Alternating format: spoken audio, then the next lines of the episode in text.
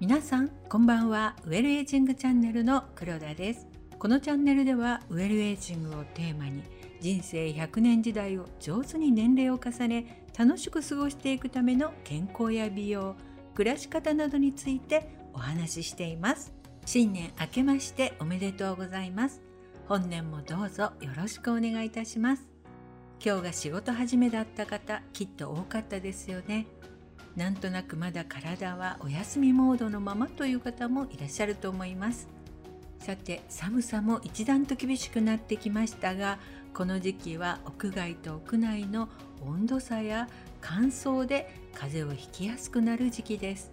今回はそんな風邪やインフルエンザの予防対策におすすめの緑茶の健康効果をご紹介いたします。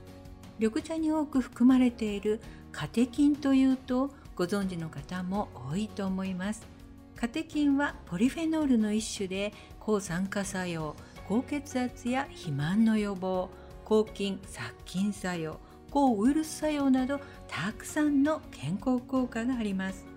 中でもカテキンの抗ウイルス抗菌作用は風邪やインフルエンザの予防に効果的として注目されています。カテキンの中でもエピガロカテキンガレートやエピガロカテキンというお茶にしかない特有の成分にこのウイルスの感染予防や高い殺菌効果があるんですね。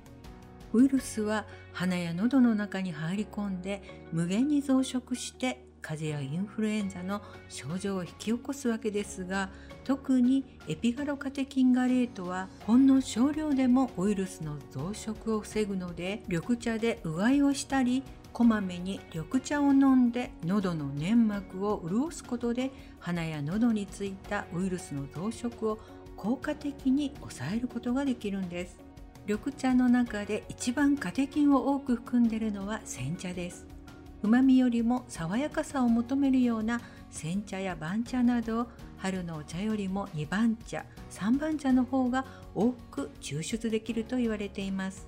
カテキンは発酵させると失われてしまうのでウーロン茶や紅茶には少なくなっているそうです。